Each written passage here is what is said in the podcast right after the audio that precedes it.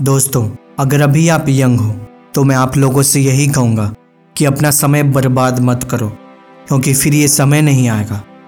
और जब आपको समझ में आएगा कि अब बहुत देर हो चुकी है, तब आप में वो इच्छा शक्ति नहीं बची रहेगी, जो तब थी। ना ही आप रिक्स लेने के हाल में रहोगे। और ये कभी मत सोचना कि आपके पास अभी बहुत टाइम है, क्योंकि अच्छा वक्त बहुत जल्दी ही बीत जाता है। पर बुरे वक्त में ऐसा लगेगा, मानो जैसे कई साल बीत गए हैं। इसलिए अपने यंग एज में ही खुद को बदलना चालू कर दो। अच्छी हैबिट को डेली लाइफ में लाना सीखो। सही स्किल को सीखो, जो आपको आने वाले सालों में डिविडेंड देगी। और जो बात, जो एक्शन आपका बुरा समय सिखाएगा, जब आप वैली में होगे, उसे भी सीखो।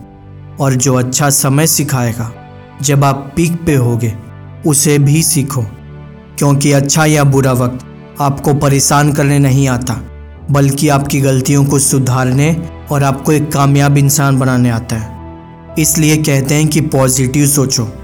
हाँ माना हर वक्त वो भी इस दुनिया में पॉजिटिव सोचते रहना आसान नहीं है, पर फिर भी ये बात सच है कि हमारे विचार और हमारे एक्शन ही हमारी दुनिया को बनाते हैं। क्योंकि आप एक्शन वैसा ही लोगे जैसा आप सोचोगे।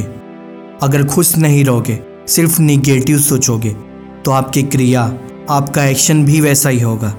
क्योंकि जैसे विचार रहेंगे, वैसा ही तस्वीर आप बनाओगे और जाने अनजाने वैसा ही एक्शन लोगे और जो करोगे, वही मिलेगा। इसलिए अगर बदलना है तो अब से अपनी लाइफ को एंजॉय करने के साथ ही खुद को भी अपग्रेड करते रहना। अच्छी हैबिट को डेली रूटीन में लाना स्टार्ट कर दो। पहले किसी भी एक हैबिट को डेली लाइफ में लाओ।